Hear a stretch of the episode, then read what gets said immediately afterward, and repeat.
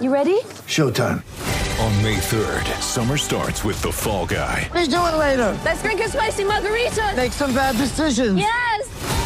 Audiences are falling in love with the most entertaining film of the year. Fall guy. Fall Guy. Fall guy. That's what the poster said. See Ryan Gosling and Emily Blunt in the movie critics say exists to make you happy. Trying to make it out? Nope. Because I don't either. It's not what I'm into right now. What are you into? Talking. Yeah. The Fall Guy. Only in theaters May 3rd. Rated PG-13. It's only a kick, a jump, a block. It's only a serve. It's only a tackle, a run. It's only for the fans. After all, it's only pressure. You got this. Adidas.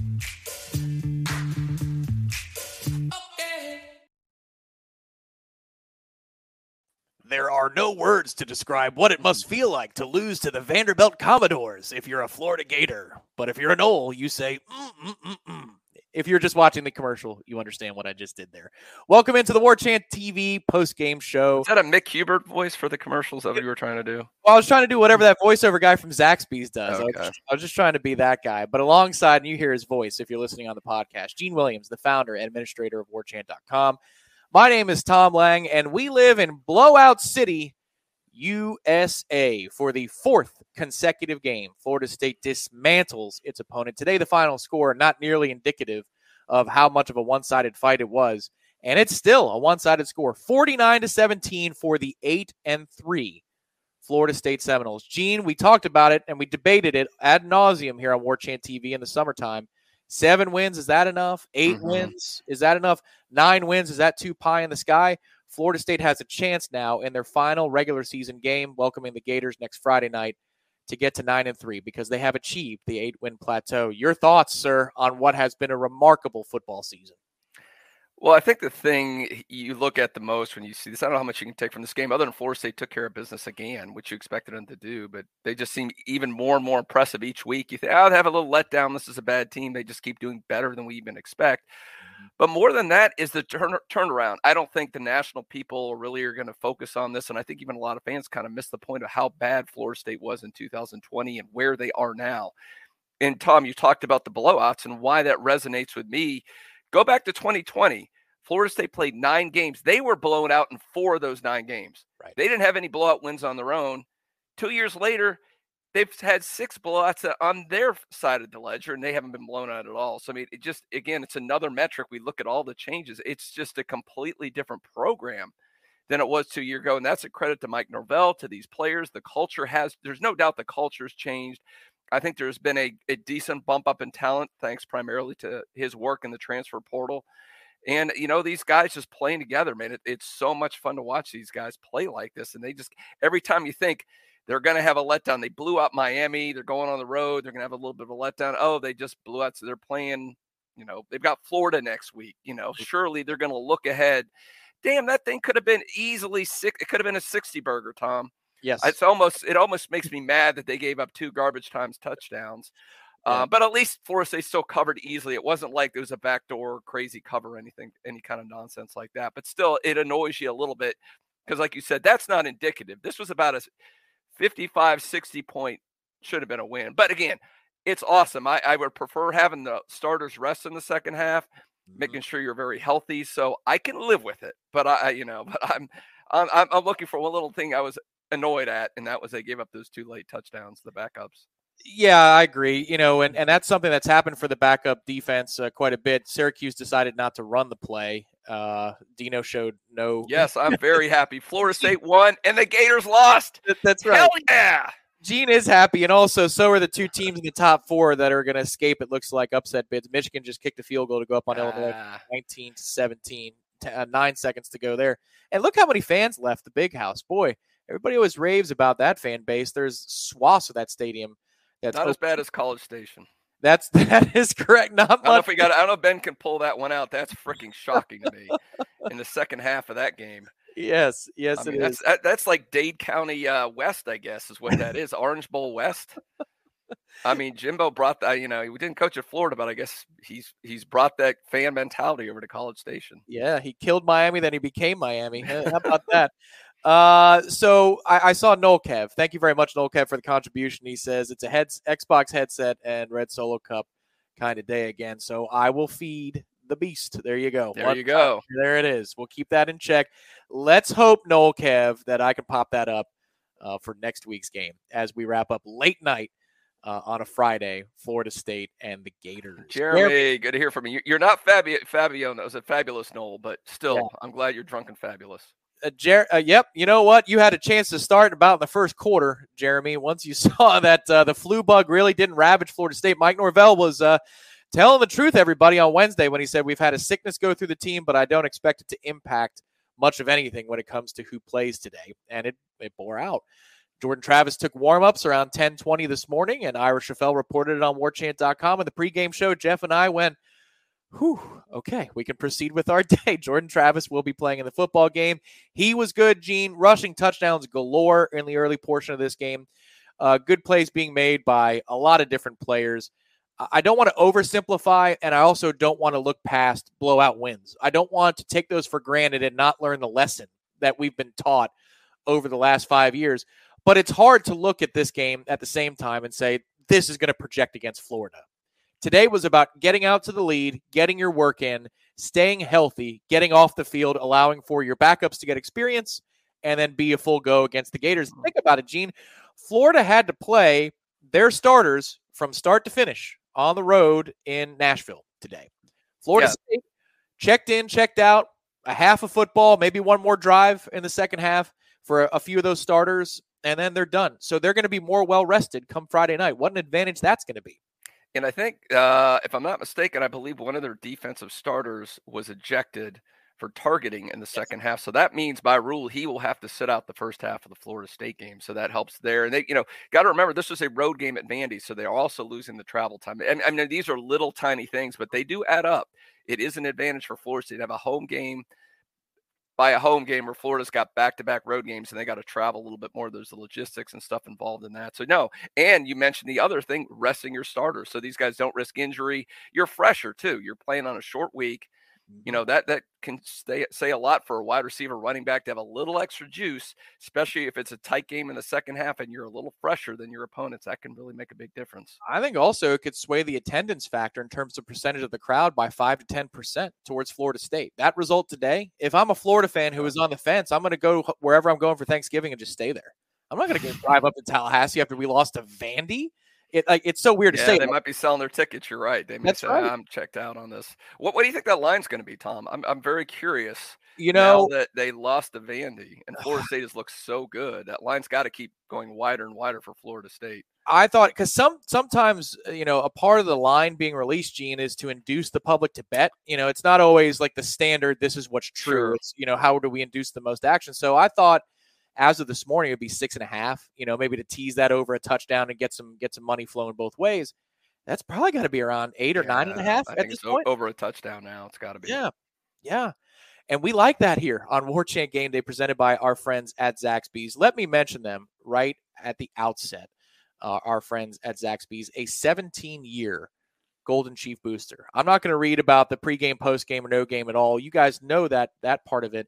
But I want to speak a little bit extra today about Danny and uh, the great support that the folks at Zaxby's here in Tallahassee provide for us at warchant.com it's just like our friends at Garnet and Gold. When you support Zaxby's of Tallahassee and you make this trip up this upcoming week, you're supporting somebody who's going to pour money right back into the program. I just I love when we have businesses like that who are a part of the solution for Florida State and what you know the university athletic department is going to be moving forward. So anytime you come to Tallahassee and you're saying, "Hey, where can we grab a, a quick bite?" You have tons of choices. Please support Zaxby's. 17 years, a Golden Chief booster. They say go Noles and we agree. Eight and three are the Florida State Seminoles here on the War Chant Game Day post game show. Gene, I don't know that we have to volley back and forth like it's uh you know the U.S. Open at Arthur Ashe uh, with takeaways from this game. We can open up the phone lines sooner than we typically Yeah. do, but, but I do want to stay you know here between the two of us just to remark on six blowout wins. You've already talked about that. They were blown out four or five times in the COVID season. They only played 12 regular season games. They have a chance next week if that Florida team that went up to Nashville today comes to Tallahassee for seven blowout victories in one 12 game season. We were hoping there would be seven wins, many of us in the fan base before it started. Not seven blowouts. What an amazing, Yeah. amazing situation we're in here. This is better than I thought it could be preseason. And I was a pretty optimistic guy.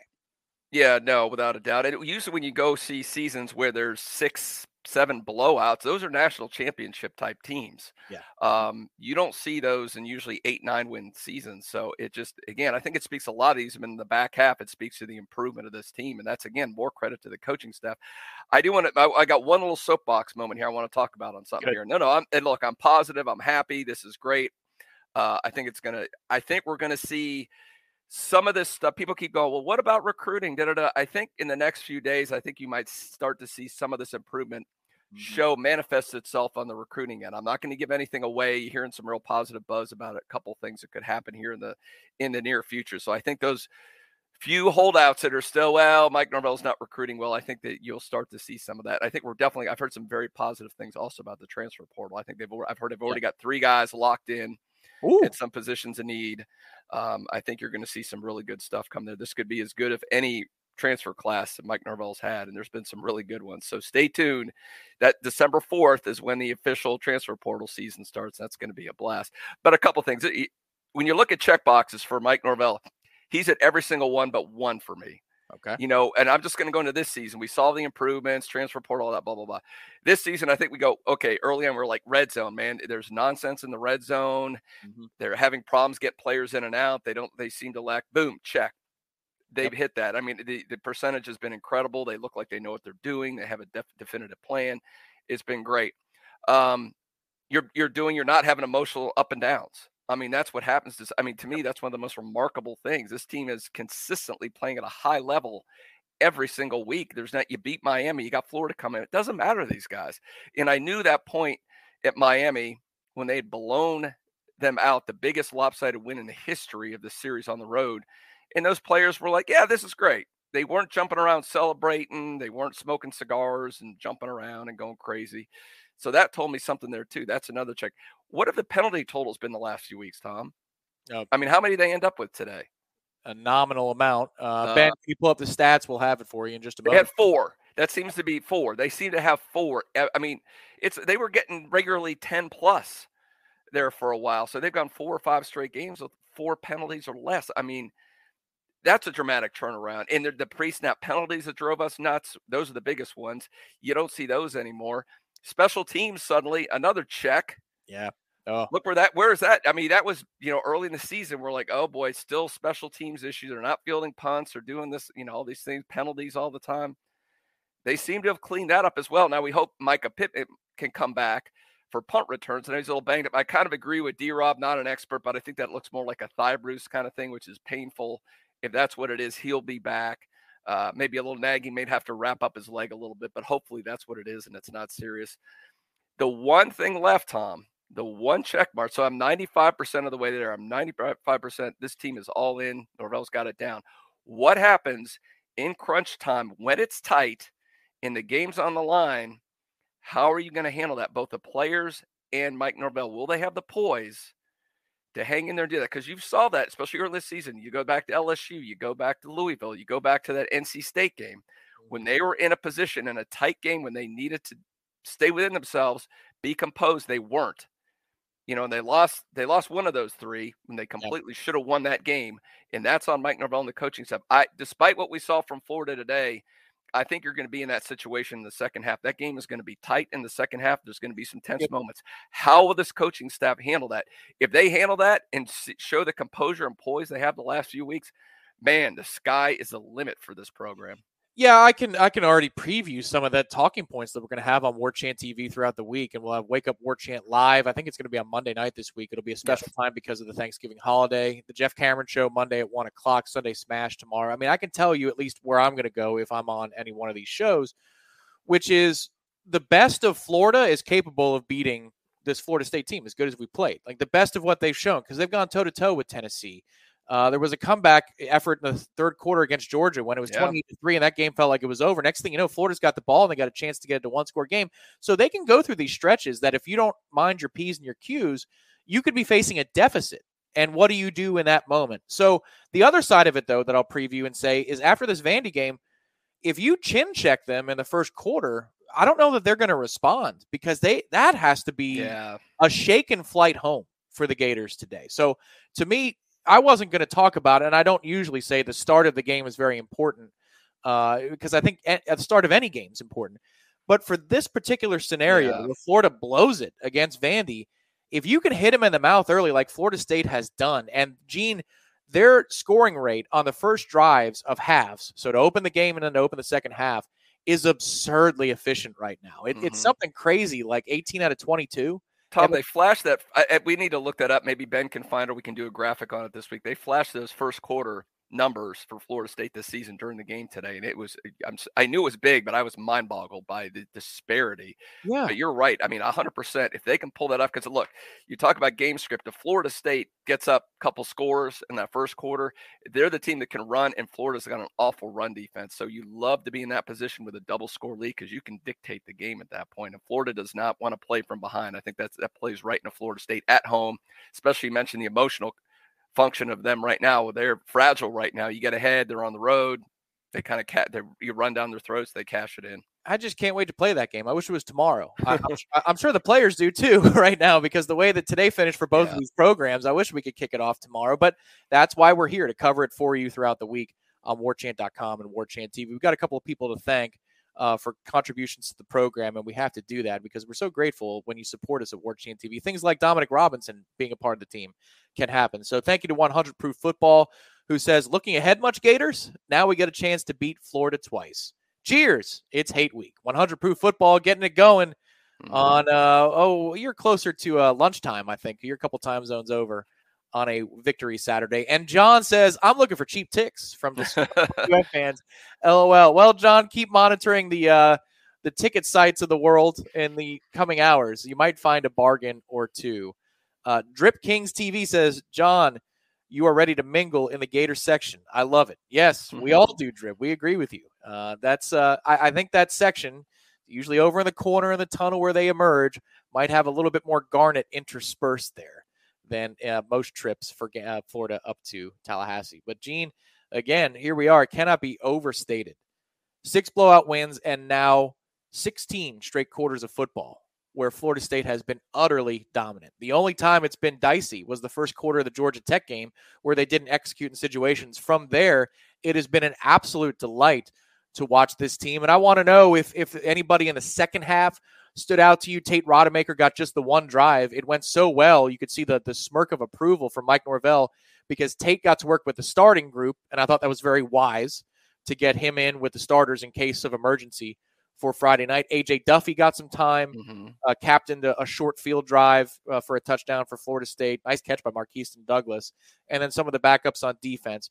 Is there anybody that you're excited to see? And maybe it, it's not even about today, but the future for a certain player that got on the field today because it wasn't just the backups, it wasn't just the third team. A lot of walk-ons got out there too. It's a it was a great day. Yeah, no. How often you get to see four quarterbacks and no injuries, but you got four quarterbacks to play in the game. So that was just neat. It was neat for those kids. It was neat for Geno English being out there. I mean, to be able to go out there and play in a real game at home, that's pretty neat for him.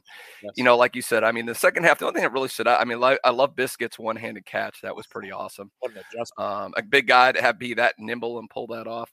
I mean, the young guys, you got. I mean, I'm still. You know, we all see it with Patrick Payton what he can be. Uh, the future is going to be bright. He's going to be dependent on a lot more next year. I mean, he's going to have to be one of those guys. Um, so, I mean, uh, this was a good feeling to get those guys out there. I don't know if there was anybody that just jumped off the page at me in the second half, but I Yeah. mean, That makes sense. I mean, you know, for example, the Boston College game, Rodney Hill took over late, and you said, "Whoa, Mhm. that, that's a little different." He wasn't ex- as explosive uh, today, but you know, a lot of those offensive linemen he was running behind were a little bit more of the down the depth chart guys. I see that John wants to shout it out to Amari Gainer, who got some run out there. He had yeah, a that's true. Gainer looked, but he's not a young guy that stood out. But yeah, Yeah. no, he looked really good on that tackle for loss. I wish that would have amounted to stopping them from scoring, but on that one drive.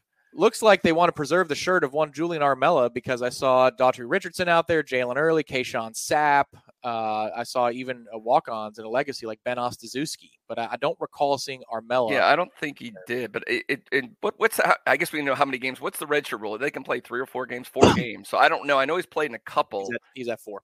Yep. He is at four. Okay, well that makes complete sense. Again, you go, you go. Well, you know, he's not going to probably, but you never know. I mean, guys get hurt, stuff happens. He could play, you know, whatever it is. He could be his last year. He's going to go pro. He gets hurt in the fifth mm-hmm. game, They, whatever they it him, is, and you could bring him back. They let him play down in Miami in front of his family, which I thought was a nice little touch. Certainly when you're blowing out Miami. And congratulations to the Raging Cajuns of Louisiana, who scored two more touchdowns on Florida State than Miami did. so we we really uh, appreciate that effort. That sounds like a good, good infographic we can do. We can congratulations to them. We'll That's it. Yeah. hashtag. We'll ha- we'll uh, tag uh, CaneSport in that one for that. They'll like We that. can, sure. Uh, those guys are delightful down at CaneSport. I'm sure they'd love it. Uh, you're watching War Chant Game Day. This is the post game show with Gene Williams. My name is Tom Lang, and it's all presented to you by Zaxby's. And if it seems like we're relaxed, how could you not be? It, you know, it's starting to feel like fall in the air outside here in Tallahassee. It was a cool morning, overcast. I always associate overcast weather with football. And now Florida State has gone 4 0 to start, a three game losing streak, which stinks but then four straight wins again after it. So four, three, four for the Noles, eight and three with a chance to cap it with a five and zero finish after the bye week and keg stands and beer funnels. Oh yeah, that's right. We're only uh, we're only a week away. What we, we could be if that win over Florida a week away. We're doing all kind of drinking shenanigans at corner pocket. So prepare yourselves, folks. If Florida State, this is totally contingent upon victory for Florida State on Friday, but if they do, then go to bed a little bit earlier, wake up somewhat without a need for, you know, the hair of the dog by a gallon. And then at 11:30 a.m. the next day, the Saturday after Florida, will be a corner pocket bar and grill. If the Noles win, keg stands, beer funnels, and just a good time watching a rivalry Saturday. So mark that down in your calendars. I know a ton of you are going to be making your way to Tallahassee next week. And we also want to wish you all a preemptive happy Thanksgiving. To Mhm. the over 700 of you that are watching us right now on War Chant TV, thank you so much for being a part of this program. Hit the thumbs up underneath the video, subscribe to War Chant TV. I think, Gene, it's probably time to uh, send it to a quick Yes. break, fire up the phone lines. Ben, if you don't mind wiping up the phone number, I can tell you verbally it is 850 805 5911. And there it is on your screen. The phone lines will be open. Screener Terry, I'm talking to you. It's going to be about two minutes from now that the phone lines go live. We will be right back on War Chant Game Day presented by Zaxby's with your thoughts. Something big, something huge is taking over the world of chicken sandwiches. Zaxby's new signature sandwich with Zax sauce or new spicy Zax sauce. Because the chicken sandwich war ain't over yet. The new signature sandwich, it's taking over. And it's only at Zaxby's. WarChant.com has been the definitive home of all things FSU sports for over 20 years and is now part of On3, the next generation network. WarChant.com has the most experienced, tenured, and largest staff on the Florida State sports beat and now features innovative resources, including an NIL database that projects player value and a truly aggregated composite recruiting ranking system that will set the bar in the industry. There are no words to describe the perfect pairing of Zaxby's hand-breaded fingers and our 12 delectable sauces. But there is a sound, and that sound is mmm, mmm, mmm. The Zaxby's chicken finger plate with endless sauce abilities. Only at Zaxby's.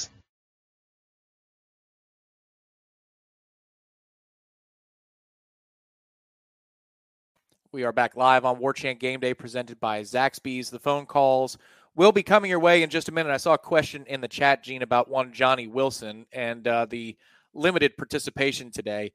So, once again, to reset, uh, on Wednesday afternoon or Wednesday late morning, Mike Norvell said that there's a bug going around the football team and that uh, none of the players that were affected should be missing time on Saturday. Johnny Wilson did dress for this game. Johnny Wilson was on the field early in this game. It appeared that Johnny Wilson was just pulled out of this game early for Florida State and was walking around on the sidelines, not limping, not going into the tent. So it was just a coach's decision that he was not going to participate beyond, you know, a drive or two. So I don't think that that's going to impact Johnny's availability next week, Gene, which is huge, especially if Mycah Pittman is less than 100%, because Pittman did leave with what appeared to be, just as you've said before, if you're just joining us, looked like a thigh bruise, maybe something along those lines as he got hit low uh, on one particular play. But you want your receiving core to be at full strength. I wouldn't envision anything that happened to Johnny Wilson today would withhold him from Friday, and uh, that would be a huge piece to the puzzle for Friday night.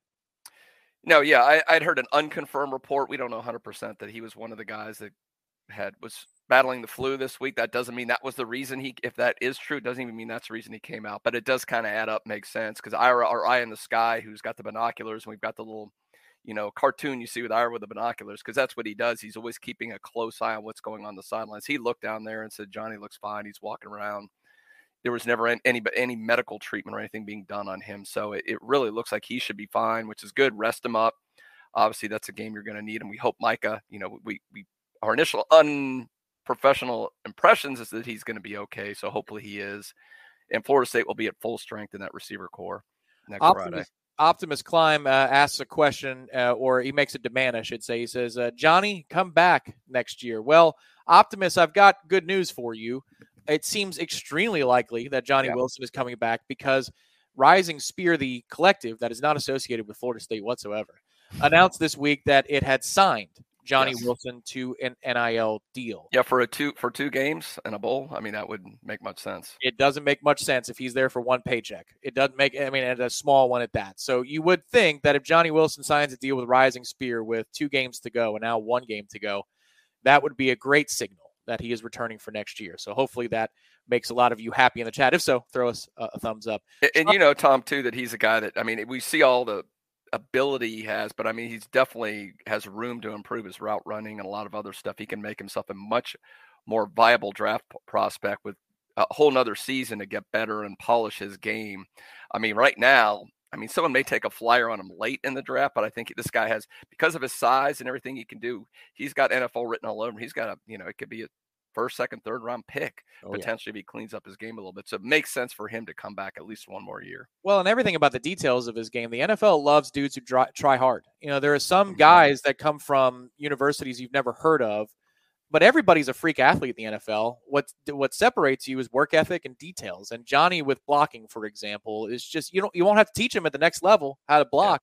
That dude's just a monster. Uh, now our first caller is ready for today, and we go for the thirtieth time, the thirtieth time, I believe now to Long Island, New York. Josh in Long Island, welcome back to the post game show. Go ahead with your thoughts after a fourth consecutive blowout, my man.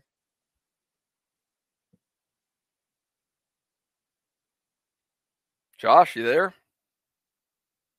Mm. You can hear him. Okay. I don't I don't hear him, but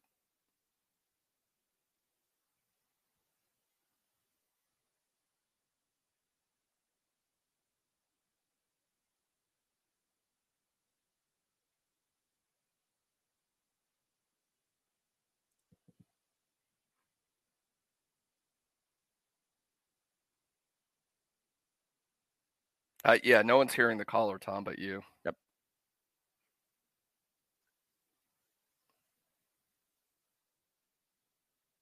Hey, headliners and elite headliners.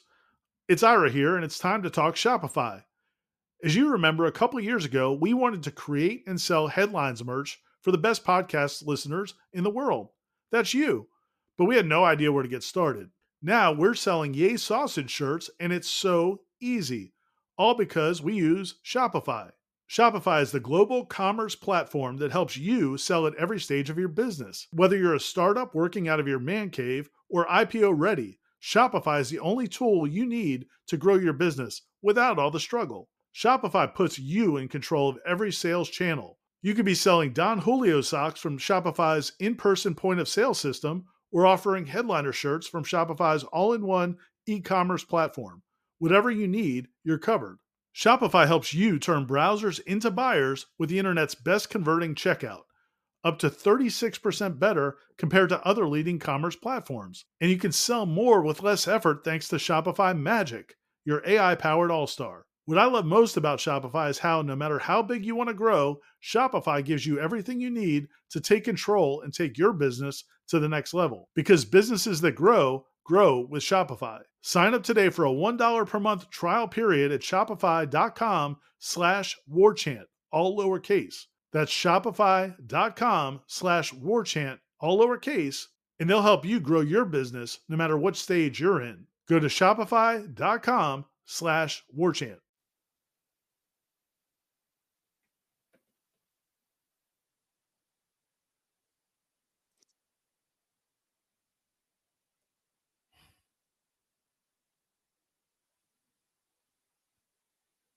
Josh, I'm gonna, I'm Josh, I got to cut you off, buddy. I got to cut you off, Josh. So his question, unfortunately, I can hear him and nobody else can. I don't know why that is is happening, but it sounds as normal to me. So let me, uh, Josh, I got to drop you off the line for a minute. We'll see if we can get you back on. But his question is about three players that Florida State could keep this year. Who would they be for Eugene? And then uh, three players that you feel very confidently are going to leave.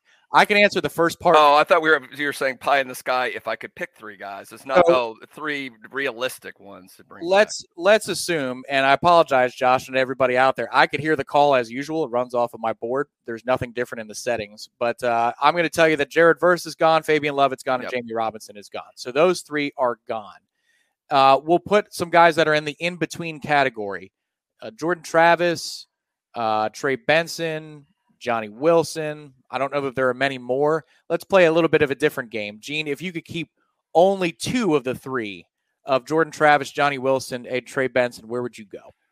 Woo. Well, I mean, obviously Jordan Travis. I mean, that's that's just the easy one. Between the two, man, it's. I mean, Benson is such a difference maker, and he's such a you know he's your prototypical like Alabama Georgia running back. He's just so bruising. I love it, but Florida State is so deep at that position. I think you could get by with it. I just, I, I, I, I, I think Benson is a better player, but just I think it's so unique to have Johnny Wilson, a guy of that skill set, mm-hmm. out there, and I think he's going to improve a lot with another season to be coached up, and I think it creates such a problem for defenses. If I had to pick, and I think it's more likely anyway, I think there's a decent chance if you look at some of the advanced metrics with Trey Benson, especially that PFF elusive rating, which a lot of the I've been told a lot of NFL teams really look at that rating, and he's by far number one in all of college football in that category. I think it's more likely Johnny Wilson comes back, and I don't know, Tom, you're any different, but I think I just because of all that depth at running back, Yeah, I think I would take Johnny Wilson. I, I think I would too because this program has shown and this offense has shown that it can take a, a pretty good running back or an above average running back and make him explosive through the scheme. And you just can't teach what Johnny Wilson has. I know that's basically what you're saying, Gene, but it's just this this offense hasn't proven yet that it can generate looks for receivers at the level that it can opportunities for running backs to make explosive plays. And uh, Johnny brings so much to the running game as well. Yeah. What he does in the perimeter. I am questionable on this, Gene, if we should continue with the phone calls because We could try it to warn the caller that we may have to cut you off, and if we can't figure it out, we'll just have to cut. We can't have dead air for that long. So Yeah, I mean, ex- I would just exactly. say we'll, we'll try one more. If it works, great. If it doesn't, we're just gonna have to cut off callers unless we can figure out what's happening. So here's what we're going to do. Terry, stand by in the call in studio. What I'm going to do is the old reboot, refresh the page, and Ralph in Hawaii is waiting patiently for us. The funny thing is they can hear us, which I find very strange. And you can hear him. And I can hear him like normal. So, uh, Gene, you can give me the thumbs down. I know what Ralph is going to ask. And uh, mahalo, my friend. Uh, it's the War Chant Ohana, Ralph. Uh, Ralph, if we have to cut you off, I apologize in advance. Gene's going to give the thumbs up or the thumbs down like Caesar. Uh, yeah. And we have we got to have that. Come on, I, you didn't give enough notice. We need, need to have that one in the hopper. We need to have that. Yeah, should- yeah, yeah, here we go. So, Commodus with uh, welcome in from Hawaii, Spartan Knoll. Let's see what you got. And I apologize if we have to cut you off.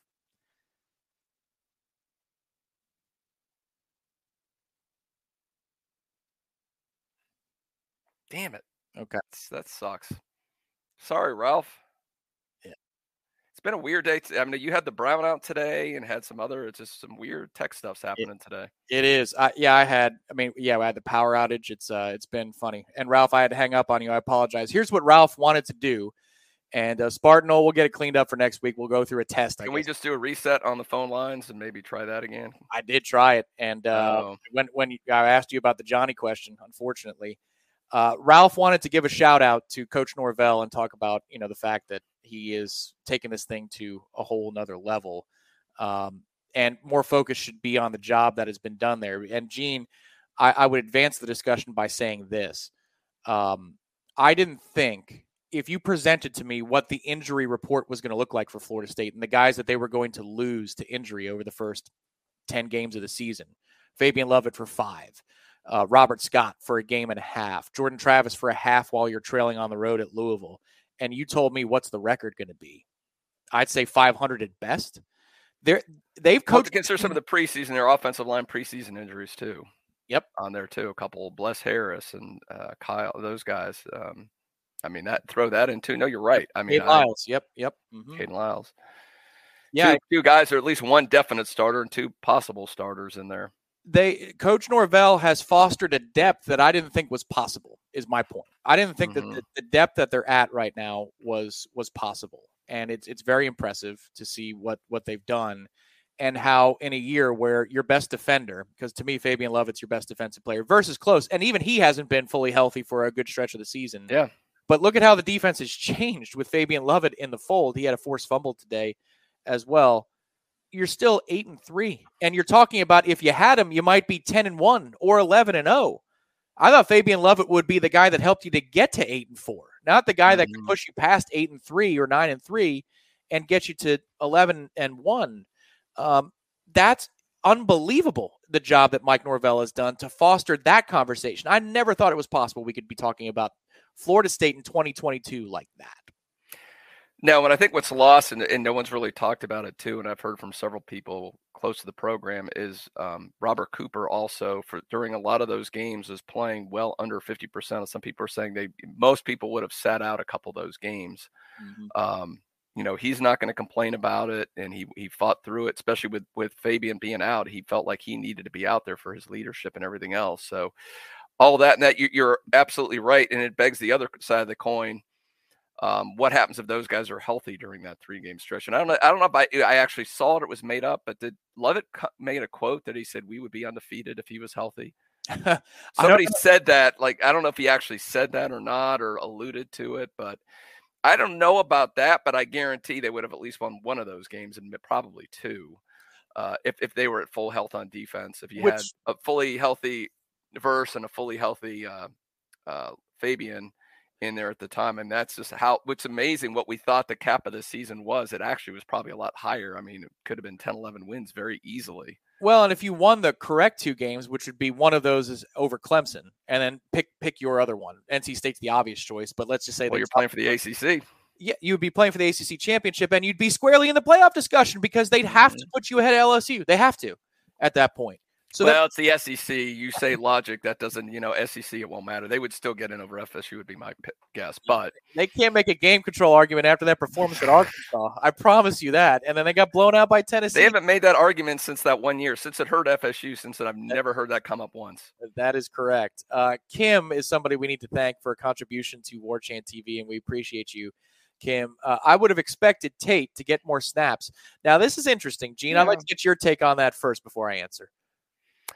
Yeah, I really thought more than one series. I guess because it was a scoring drive, maybe he wanted to have all the quarterbacks have some success. I mean, Tate is your immediate backup, but we don't know for sure Jordan's coming back.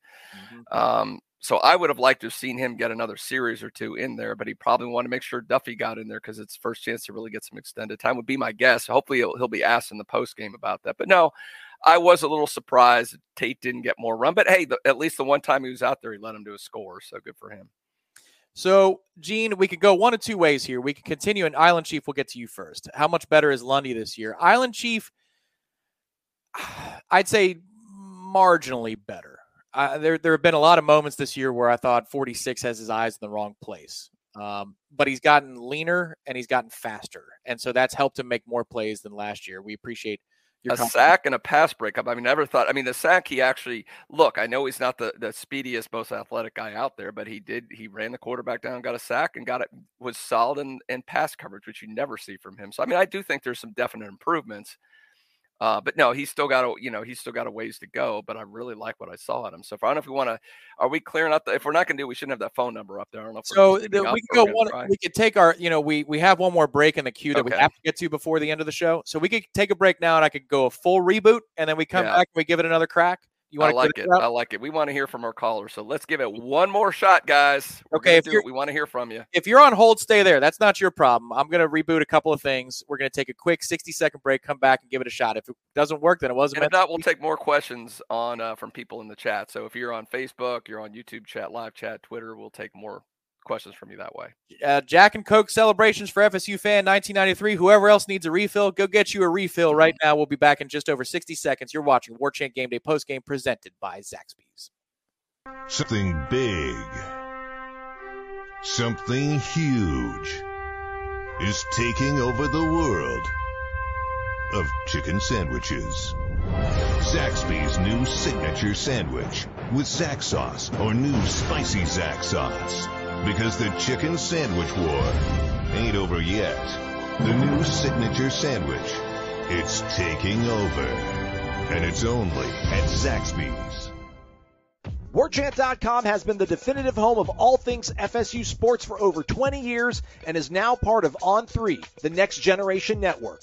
WarChant.com has the most experienced, tenured, and largest staff on the Florida State sports beat and now features innovative resources, including an NIL database that projects player value and a truly aggregated composite recruiting ranking system that will set the bar in the industry. There are no words to describe the perfect pairing of Zaxby's hand-breaded fingers and our 12 delectable sauces. But there is a sound, and that sound is mmm, mmm, mmm.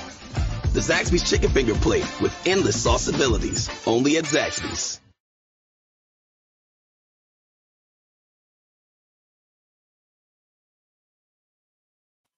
All right, Gene Williams, get your Julius Caesar or uh, you know what Commodus, the, uh, the emperor, the emperor of Rome. Get your thumb ready to go up or down.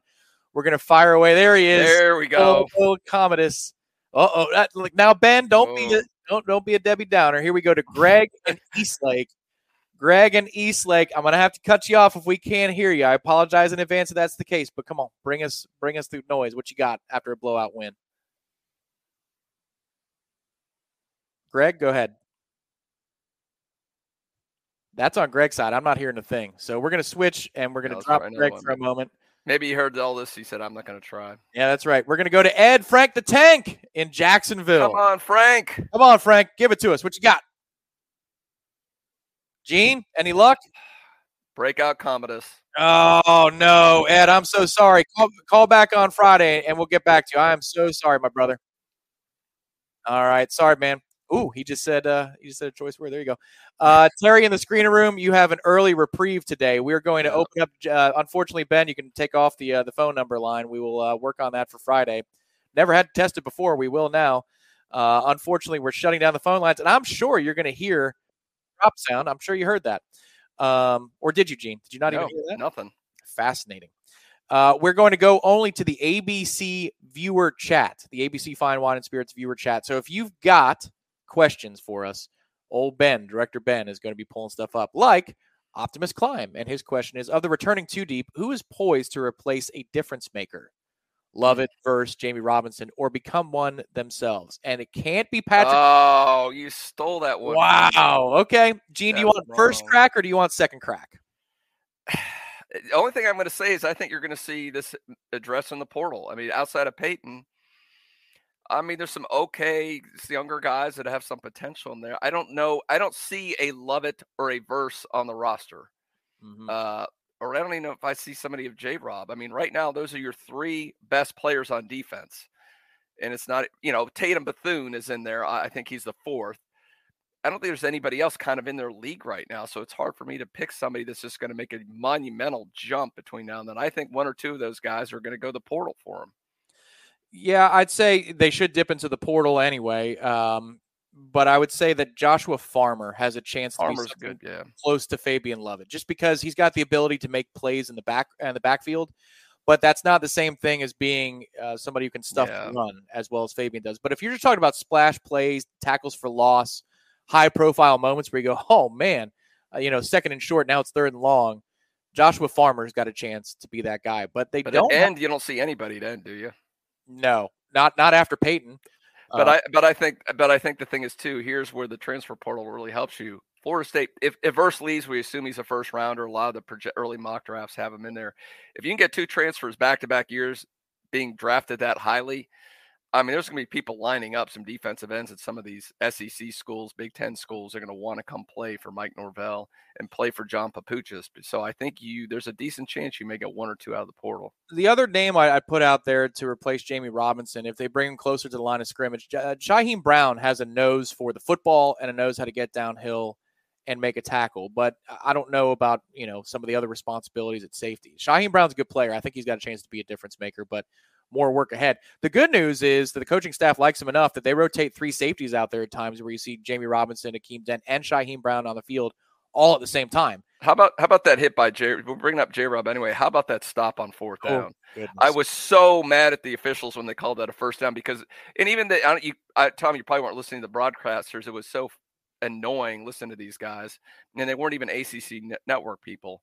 But um, they kept saying, "Oh, it's it's not you know it's not conclusive. It looked like he made it to them." It's like, look where the ball is, guys, not where his head is, because the ball was way out here and his head's here it was pretty obvious he did not pick up that fourth down. So I'm glad they they reviewed that and they they came up with the right call. But just a vicious hit by J Rob on that, and that just stuff like that's going to be hard to replicate next year. Somebody with that kind of instinct and that kind of ability to sit in there at safety. Yeah, you know, I, I, was actually a little bit late to get home. I got home halfway through the first quarter. We were working at the Hotel Indigo to make sure that the stream was working with today's ridiculousness of you know how yeah. to find the game and such. And uh, Jeff Colhane was on it all the way. He and bar none William Floyd were saying that's short. They thought so before the spot. They said it was a generous spot. And when they reviewed it, they told you loud and clear that this is a, a non-issue. So yeah, um, it was it was good to hear that on the radio broadcast. So I wasn't uh, shortchanged because I know how these uh, broadcasters can be in the low end of the ACC network or when they put you on the RSNs, they can be extremely extremely frustrating. Uh, Screener Terry, I got a text from you uh, no moss on the caller. So uh, go enjoy you a nice single malt. I know you're a Scotch fella. Uh, another question from John. We talk about the bad luck FSU's had with injuries. How much do you think FSU's benefited from injuries other schools have had in the last few weeks? Or are the Noles really this good? Fair question. Uh, Gene, what do you think? It's been, is it? I know we got four straight games where the quarterback was limited or yes. out, their yes. starter. So, I mean, it, it makes a difference. I mean, there's no doubt about it. But you just look. I talked earlier about the execution, the poise, the not committing penalties, all those kind of things. That has nothing to do with the other team. Florida State is playing a clean brand of football right now. Mm-hmm. You have to give them credit for that. Would it, some of these blowouts been a little bit closer? I think so, but they, I still think they'd be blowouts. I don't think any. I don't think if quarterback for uh, uh, Louisiana plays today, it makes that much of a difference. All that would mean is your starters might stay in a little longer, and it could have been probably about the same score.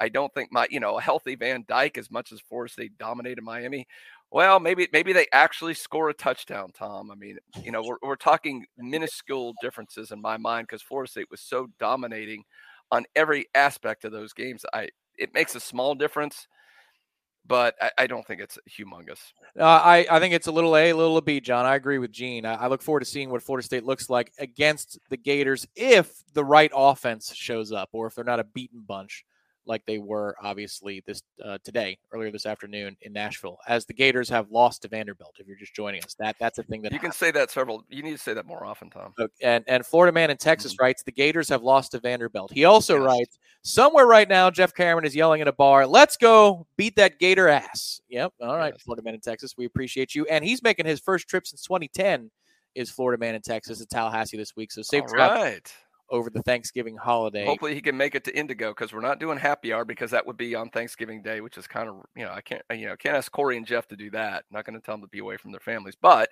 we will be at Indigo. Is it three hours before kickoff? Is that correct, Tom?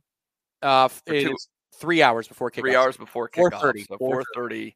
Hopefully, Florida man in Texas can come by and see us at Hotel Indigo. I think Corey is going to be there. I'm gonna I'm gonna show up. Of course, you and Jeff will be doing the thing. Hopefully, it'll be a beautiful fall day. Yep. You know, out on the balcony, their beautiful view of Doak Campbell from the uh, it was seventh seventh floor. Seventh floor. Seventh floor. Yep. We are redefining what the seventh floor crew means here on War Chant TV. Yuckmouth, 8U. That's right. With four consecutive blowouts, possibly five, shouldn't Florida State be the highest ranked three loss team? I don't see why not. I, I would say, yeah, I think so. Gene, would you agree? I gotta look. Who are the other? I don't know if we can pull up the last playoff rankings. I'd like to see who's up there. I, I would imagine. Now, one thing I will say, if you go to the advanced metrics, or even go to the stats, total defense. uh, Florida State was only one of three teams, I believe, that were ranked in the top 15 in total offense, total defense. Is that correct?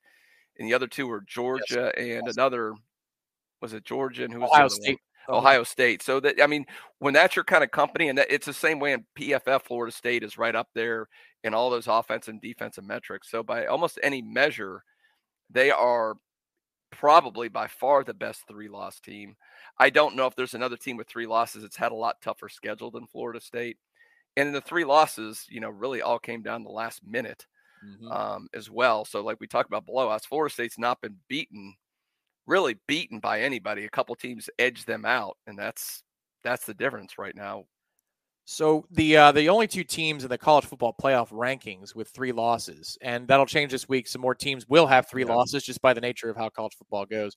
Kansas State uh, was 15th in the country, and Notre Dame at 18th. I think Notre Dame's a farce. Uh, I, I get they beat Clemson and we did not, but if you look last week with the Navy game and, and what happened in that particular, like if you're looking at trends, uh, Yeah. Notre Dame is not as consistent as Florida State has been for the better part of five weeks now. So uh, I don't see why not at this point, as our friends at Petro Deli would say. But I think, you know, win again this week, Gene, against Florida on Friday. And in that final ranking set before the conference championships, Florida State's looking at top 15. I, I just don't see how, how that's possible for them to be outside of the top Yeah. 15 if they go nine and three heading into a bowl, which could be significant because if North Carolina, say, were to fall to NC State next week, and then on top of that, they lose in the ACC championship game to Clemson, then Florida State could be in the second position with ACC bowl tie-in. that- yeah, and you know what that means? Gator Bowl, right? No, that could mean Orange Bowl. Well, if Clemson elevates, Oh, if Clemson backs in. Oh, that's one thing. I was thinking about that today. That's why that TCU game was important today. Uh, if you weren't paying attention, which is amazing, they pulled that out against Baylor, of all teams. But they, if they would have lost that game, then we really would be talking about the potentiality of Clemson backing into that playoff spot. Yep. And that means then Florida State with two North Carolina lot, two more North Carolina losses becomes that second team poised to go in the Orange Bowl. So it's less, you know, TCU still could lose a game, eh, but that North Carolina thing is the other factor too because they do play NC State next weekend. So that is still on the table. Mm-hmm. Uh, so don't completely discount that yet, but it's really looking like I would say Gator Bowl most likely, Cheez It Bowl second, and there's about four or five that are kind of in the mix after that. We're looking at about 20, 25 more minutes here on War Chant TV's ga- uh, post game show. We will effort to get somebody from the press box. Our uh, staff is everywhere, and they do all things very, very well here at warchant.com and Warchant TV. Be on the lookout for post game press conferences. Uh, you'll have Aslan posting those, the War Chant wrap with Ira and Corey. The column from Corey will be up.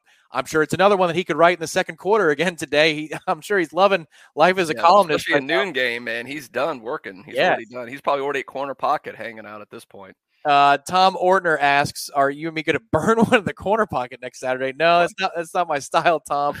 But uh, I'm happy to shake your hand if you're over at the CP. Maybe Corey's already there now because he's finished his column. I see a question from Jake as well, who says, "What are your all's bowl opponent predictions?" Uh, let's let the rest of Saturday's slate shake out. Yeah, yeah. I, I think we're narrowing down the bowl possibilities, but the opponent, there's so many variables there. It's just, it's hard to predict at this point. But you're right. After, and I, if you saw, I did a bowl video last mm. week, and I may do another one this week, and I, I might start throwing in because I think it'll be narrowed it's a potential opponent, especially if we're looking at, if it's really looking more and more like the Gator Bowl. There's only a handful of possible opponents Correct. for those matchups. So I think we'll start narrowing that down. Tom makes a good point. As of Sunday, we'll have a better idea of those things. Moving on to the ABC viewer chat. Uh, the next question we'll get to in just a moment. Reminder, folks, if you're going to a Thanksgiving table that's not your own and you don't want to walk in a door empty handed, that's what my mom always taught me.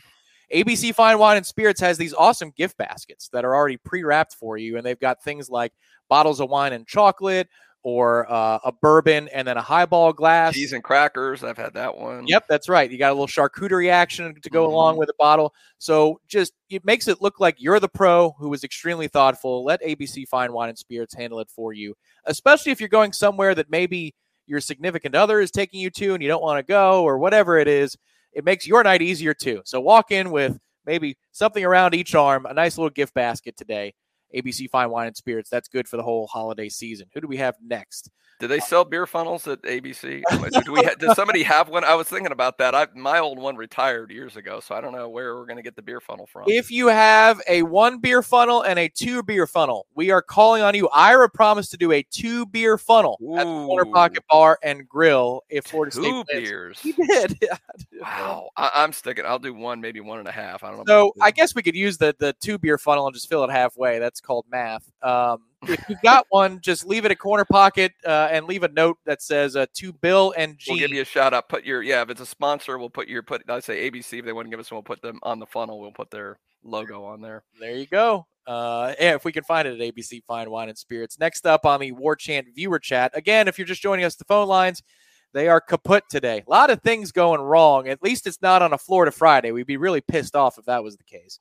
Uh, but we're good now. Four straight blowout victories for Florida State. So if you've got any questions about 20, 25 minutes remaining, um, let's see. Ben, do we have anything that's uh, pressing at the moment in terms of a question for us? Optimus Climb back again. Gene, what's the NIL uh, NIL deal look like to bring D Rob back for our in-game shows next season? Roster retention. That's always a big part of things for uh, coaching staffs now is roster retention. Optimus was asking some X's and O's questions today and also some big picture stuff. D Rob was a, uh, Gene, you remember this from covering recruiting back in the day. Dominic Robinson from California was a big name and a big get for Florida State. And D Rob was comparing the existence of recruiting in his time versus today. And D Rob went on record saying he'd be a millionaire if Mhm. he was being recruited. I don't know about that, but I tell you, he did. Oh, he was all about the promotion. Like he he would he never turned down a phone call from me. We wanted to do an update back when he was in high school. I mean, I, I've told the story before how he had Bobby Bowden in his house and then picked up the phone to talk to me about Bobby was in his living room. And of course, uh, don't before you get mad at me. As soon as he told me, "Oh," I'm, I, I asked because Coach Bowden was supposed to visit. I go, "Is Coach Bowden visit?" yet?" I go, "Yeah, he's sitting right next to me." I'm like, "D. Rob, I'll talk to you later. Call me back when Bobby leaves. I'm not going to interrupt the visit." Um, and then he was. It was funny when we would. Uh, so the old Moore Center. I don't know if you were to even remember that, Tom, but they would have these kind of like stairs you could sit on Mhm. behind where the trophies and stuff were back in the corner. And we'd sit there, the media would, when the players came in and out of the locker room. D Rob would always beeline right to us after every practice. We'd hang out there and get the players. And sometimes, if we didn't get him the first time, he would circle back again to make sure we knew he was available for interviews. And that's the opposite. If, you, if you've been in the media for a while, you know, so many of the players will find ways to avoid us. And not, you know, Chris Weinke was notorious out of sneaking out the back and finding little secret ways to avoid talking to us. Um, so no, he loved the self promotion. In terms of Optimus's uh, question, our collective is putting together a package. We are working on it uh, right now to get that. We got to beef up that NIL for 2023. But you know, hit, his work on the grease board alone, Tom, is worth uh, worth merit to try to bring him back next year. He had a good breakdown of some of the formations that Coach Norvell is Mm-hmm. starting to roll out again. Uh, Mr. Ike, Aish, Weatherman says chance for rain for the Gator game. Gene and Tom, how do you think it affects the game? Gene, you have a- I, I I hate talking weather. You know, I, I we've got all these weather people that freak out. I it makes me. It's one of the things that's just. It's probably me. It's a pet peeve. I hate these wet people freaking about weather a week in advance. Nobody can predict the weather almost 24 hours in advance. We're not going to know in a week what it's going to be like. That said, I don't mind answering the hypothetical if it is rainy. I definitely think it helps Florida State. They're the team who runs. They have the better running game. Florida State. Florida is weak against the run. I, I think a slugfest would be good. You'd have Trey Benson just running down their throats, and it takes now Anthony Richardson also is a good runner too. But I mean, I think I think at the end of the day, Florida State would have a little bit of advantage were it to rain. I'm not predicting rain or not at this point. It's let's let's check in about Wednesday, Thursday, and see what the weather forecast is like. Yeah, Optimus says uh, that means FSU runs for I like it. Plus. Yeah, I like it, Optimus. I, I tend to agree. Also, you've got uh, better receivers too, and in worse weather. I think if you've got a middling receiver, that guy becomes bad, and if you got good receivers, there's still going to be enough. And Jordan Travis legs are also a big factor in the rain Yeah. too. So, however you slice it, Florida State is going to be favored in this game. Gene and I are speculating more than a touchdown, and they should be. They should be favored by more than a touchdown after what Florida put out in the field today. Doesn't mean that that's not within the margin. This is different than being favored by seven points on the road at Miami. Called for a blowout on that one. This is going to be a little bit more Yeah. testy. This, at least Florida has the potential. They've got better players than Miami does, and that's just a fact. That's why they play the games too. So it's going to be a wild atmosphere. Gene, I, I had said it earlier, not that this is a World Cup program, but you know, the USA website for soccer had Pacific times listed for the start of these World Cup matches uh, erroneously. So Hmm. at, at 2 p.m. on game day against the Gators, USA England in the World Cup, 2 p.m. So in the tailgate lots, you may have Noles and Gators together for the purposes of the country for 90 minutes of soccer, and then they go their separate ways around 3:30, 4 o'clock as they head to Hotel Indigo uh, Hmm. for our pregame show on War Chant TV. It'll be a unique setting, not only Black Friday, but then also there's just a World Cup game that's happening in the middle of the day. Game like a Dylan asks, does UF losing to Vandy lessen or heighten the impact of Friday's game, and why? Uh, um, I think what it does is a couple things. First of all, Florida's uh, to salvage anything. What are they? Six and five now. Six and five.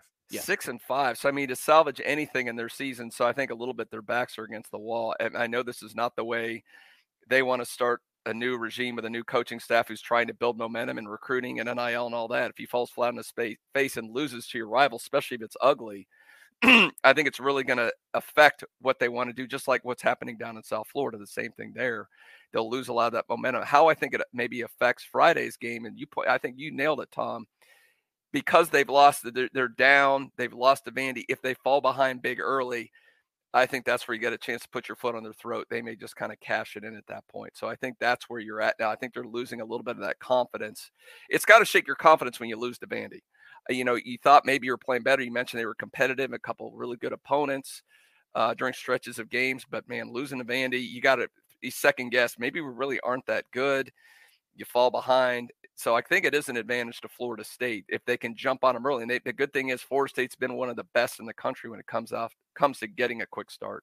I think it would, and, and I don't mean to be a negative guy, but I, honestly, they coming off a loss to Vandy. I think it would make us all feel a little bit more negatively about a potential loss to Florida. Oh, Gators. our FSU's feeling Like, sure if you lose to a six and five Florida team, right? Right. Yeah, we would take it harder, I think, if, if you know Florida State were to lose as Florida's coming off of this. Jeremy says the March Madness committee sometimes gives more consideration to teams that dealt with injuries and or finished the season hot. Will a 12-team college football playoff be the same? If so, this team could sneak in. Yeah, you know, they're not consistent at all with four teams and I think Jeremy, not to get on a soapbox here, but that television product every Tuesday is a farce. They just do it for ratings. Uh, the final rankings will matter. This is all for nonsense to get people riled up, and basically, it's trolling that show every week is a troll job. Uh, but I think that Florida State, if this were, let's move it to the this question. If this were a 12 team college football playoff season with whatever that would be, seven at large spots or five at large spots, however you want to divvy it up, Florida State would be in a really important game this upcoming weekend. Gene, they would have to be in consideration. That's interesting because they're what were they 19 this week? Yes. And so you're thinking somewhere 16, 15, 16 around there probably this week. So they would be right on the edge. And this is where it would come down to style points. Yes. This is one of those ones because you're right on that borderline. You would probably have to blow Florida out to make sure you did that. So yeah, I think they'd be right on the borderline being on that 12 team. Um, but you're right. And, and who knows that, you know, who knows what that committee considers? Like you said, it was game control one week. It's almost like whatever fits the narrative, whatever riles people up, they're going to bring up. I would think it would make sense that you would consider when they lost those three close games against really rank all ranked teams at the time, um, that they were down uh, several key players. So they should take that into consideration because going, you're talking about the postseason being healthy and the way they play down the stretch should factor into it. Now, I know in some of the other stuff too, and the Bulls used to do a lot of times when they would look at all these factors, they would look at how a team played down the stretch and more important, mm-hmm. second half of your season the first half. So if you look at that for Florida State, you have to be impressed. And being a close between Florida State and other team, they should get the edge based on that. I would agree. Mile High Nole says, What has you most optimistic for our last game of the year and most concerned? I'll start with this one. Most optimistic, the maturity level of this group to be prepared week in and week out. One key ingredient to Florida State losing down in the swamp last year was getting baited into pregame nonsense, Mhm. where you have an interim coach and a broken bunch that are trying to intimidate the Noles and or talk trash to Florida State. And the question is, do you take the bait or do you not? Florida State took the bait. And one of the best things I've heard Coach Norvell say in the last month, Gene, is that before the Miami game, he challenged his players to handle this more like a business trip, even though it's a game that matters more. play with more maturity because he cited in I forget which press conference it was, but he said something to the larger effect of uh, we had some maturity issues in some games last year, which is Mike is always accountable for any time they make a mistake like this, Gene. And this is another instance in which he says we screwed up. We screwed up and we we allowed them to get in our head. And so because of that and because of the way they handled Miami Mile High Nole, I feel very good that their head is going to be in the right place and they're not going to get too high for this game. They're going to treat it as they've treated the last four, which is with razor sharp focus Mhm. and with a physicality at the jump that Florida better be prepared to match. Uh, Gene, do you have any concerns and or overriding excitement, uh, other excitement topics for Friday night? No, I mean, I think you're right on it. The fact that they've played so clean the last four games, and I, I went through the litany of things the red zone, the lack of penalties, uh, just guys playing cleaner, executing, the consistency, not having the emotional up and downs. And that's a great point about last year's Florida game, but they were just, they were, they were punch in the mouth. A lot of cheap, chip, chippy stuff happened and it got to them. I've seen teams try to do that to Florida State this year. A few instances doesn't phase them anymore. They just walk away. Um, and that's that's a huge sign of maturity. So I'm most optimistic about that because I think Florida State plays a clean game, doesn't turn the ball. You know, they don't lose the, the turnover battle. They're going to win this game nine times out of ten, in my opinion. Um, so I'm much more confident than I was a month ago that they're in a, a superior position to win this game. You know, the thing you worry about it's a rivalry game. You know, Florida Florida's back is against the wall. This is any semblance of semblance of salvaging the season will be to beat Florida State in Doak Campbell. Right. So those players are going to be fired up. They're going to give it their best shot. And you've got a very they've got a dynamic quarterback and he's got he has to scare you. You see that guy now. I think he's massively overrated. I mean, the fact that they pushed him for the Heisman Trophy was laughable uh, because you see how many mistakes and stuff he makes. But at the end of the day, when he's hot and he goes on a run, you don't see it for a whole game very often. But if he if Anthony Richardson plays hot for four quarters, you're going to have a dogfight on your hands. Yeah, and a couple of things. You know, this isn't a six and five bunch that had aspirations for an SEC East championship, so you're going to get an effort out of them. You know, there are se- there are seasons when things are falling apart and you're six and five. You're like, oh my god, they were preseason picked to finish number one in their division. You might get a bunch that shows up and wants to quit. That's not the case with this mm. group because they're still building towards the future. And then for Anthony Richardson, eh, eh, his case, Gene, I understand that you're probably going to laugh at this, but his measurables are off the charts, and it's a bad year. It's a light year for Oh, quarterback Xavier Lee's. quarterback prospects to the NFL, it's a light year. So this would be his final opportunity to put something on film for scouts in his own mind. So to Yeah. me, I think you're going to get a very uh, motivated Anthony Richardson out the gate. So you got to be prepared for that. I think Florida State will be. They've proven that. They were prepared for this today. This was a game that if you were going to take a nap, this would be the one, and they didn't do it. So Mhm. maturity just with flying colors. Wilson, thank you so much. Uh, we still are appreciating your phone call from a couple of weeks ago, the heartfelt call on the War Chant post game show. What are the chances Billy got caught looking ahead, and that's why they lost? Gene, want to put a percentage on it? Uh, I'd say Billy and the whole team. I say there's about a 90% shot of that. Florida's good enough to beat Vanderbilt. They, they shouldn't have lost that game. And that's, but that we, you know, Tom, we talked about the maturity of Florida State. That would have happened to Florida State a year or two ago. They would have these ups and downs like this. And we just talked about how this team has matured because they've had three years with a step. Now, I don't know Billy Napier's the answer or not of Florida. I kind of tend to think maybe not. But it's too early to judge him, just like anybody who tried to judge Mike Norvell in the first year, year and a half. It really wasn't fair to judge him because he's got to bring his players in, he's got to install his culture. And I'm sure Napier's trying to do the same thing down there. And you're going to have these ups and downs because you've got, you know, you've got so many moving doors going on there right now. So I'm sure it played a huge role in them being upset. Nole Buck 83. We'll get to you in just a second. I'll add one footnote to that. I asked Dominic Robinson, is that just a thing we make up in the media, or can you look ahead? Is that real? He goes, Oh, no, it's real. It's real. Yeah. So as a player, yeah, if he says it's real, then I, think it's a yeah, 90 to 100. Yeah, 100%. Yeah. Nole Buck 83, thank you very much for contributing to War Chant and War Chant TV. Coming to Tallahassee for my uh, for my boys' first ever Florida State game this week. What a way to come into the week from Ohio to Tally. See y'all in Hotel. Indigo. Thanks for the great content. Well, a preemptive welcome and happy Thanksgiving to you and yours, Nole Buck 83. We look forward to seeing you. Optimus Climb, I love you guys. Been following War Chant since the Booker Sims days. That's quite a while ago. That's that's the old school days. That was just me running the show back then.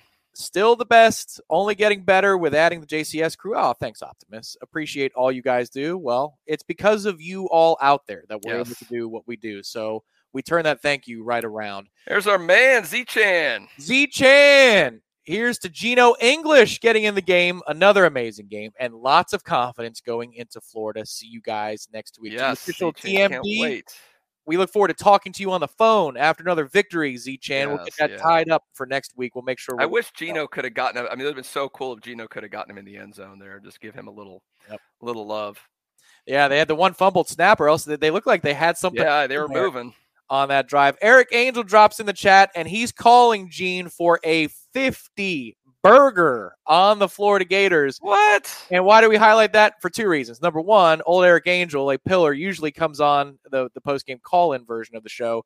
He also was the first to mark it down and call a blowout against He called Miami. a 40 burger against Miami, and he nailed it. He did. So, Eric, here's hoping because if you're correct, Woo! Egg stands galore on a Saturday morning. Maybe multiple funnels if that happens. yeah. yeah. Uh oh. Are we going to get? Are, is it multiple keg stands and funnels? Uh, I- for uh, I'll try to do burger? two. If I get the first one down, I'll try to do a second one. If they score a 50 burger, just for you, Eric. Hawaii Nole later, guys. Uh, yeah, we'll see you later as well to Hawaii Nole and Spartanol.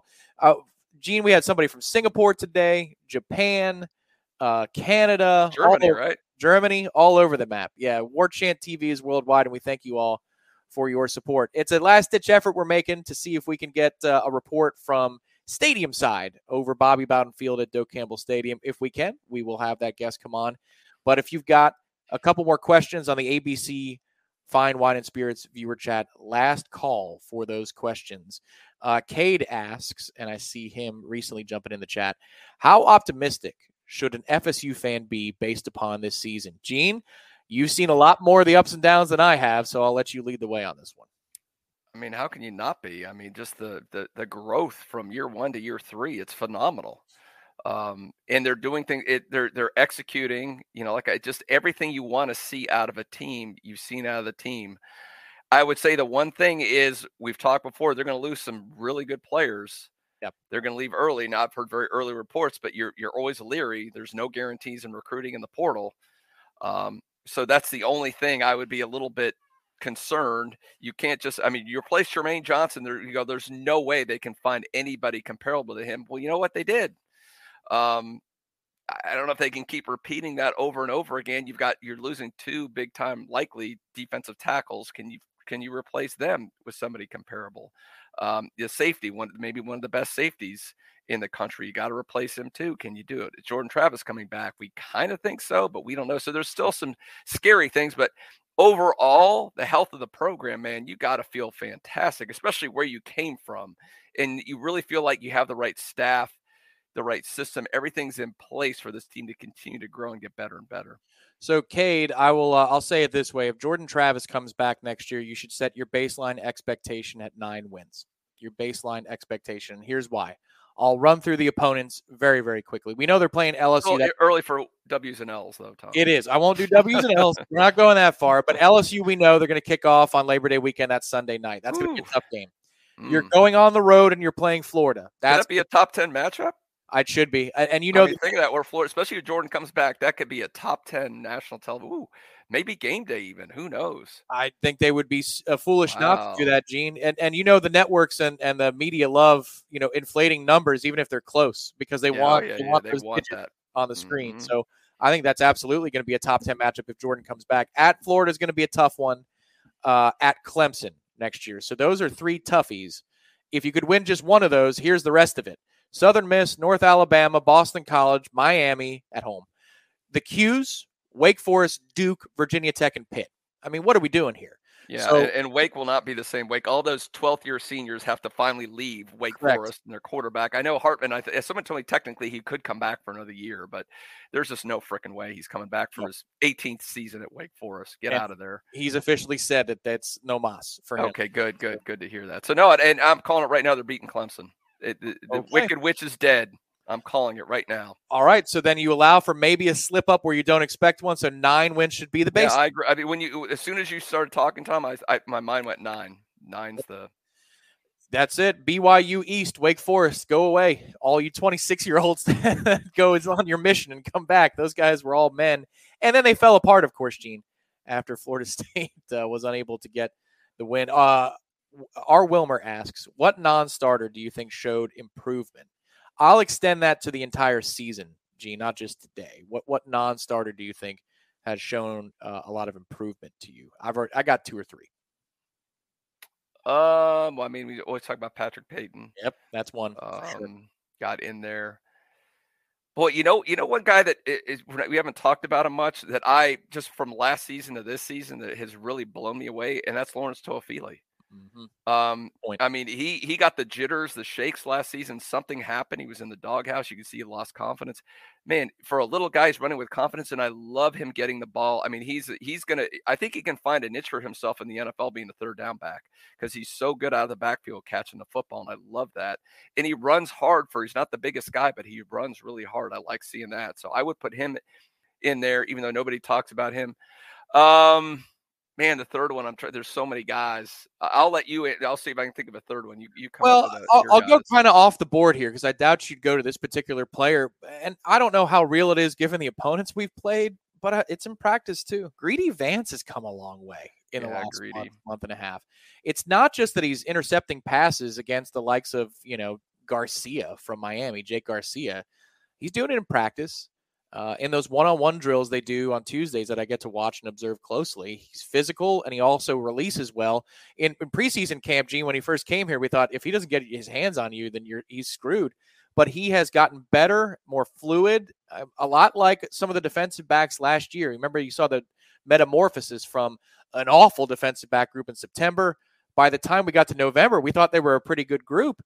Well, Greedy Vance has been like that. Greedy Vance has been like that this year. So that's one guy I'd say. But there are many others. I mean, Trey Benson technically wasn't a starter to begin the year, and how could you not list that? Yeah, that? but I think I think now we consider him a starter. That's now, correct. I have to That's say. Yeah. Um, yeah, Marquise 100%. Douglas has had a nice year. Uh, another touchdown catch today. But that's a guy who you're going to lean on next year. Cam McDonald came. I mean, McLean with that catch today, you see so much potential in a guy like McLean, man. If he can just, you know, and he's going to be relied on more next year. You, you're starting to see him get better and better. He's an exciting prospect. I, I've said this a couple times, uh, once on the pregame show, once today on the watch along, so I'll complete the trifecta. But Alex Atkins doesn't give praise out, Gene, lightly. Alex Atkins is not that type. There are some coaches who, like Kenny Dillingham last year, would praise everybody and say everybody's the greatest thing. Atkins is not like that. On Monday, Alex Atkins said about Malik McLean, he's going to be a problem.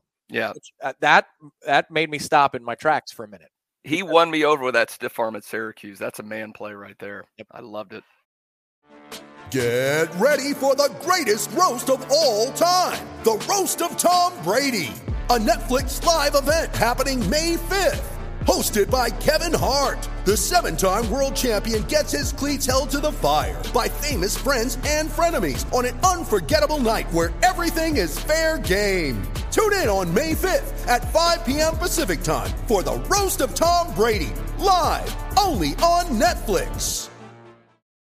But yeah, imagine it. Imagine him refi- getting better running routes and the, some of the stuff with that physical prowess he has. I mean, he does. He has the body type that looks like it translates to the next level. Khalil Young, thank you very much for your contribution, sir.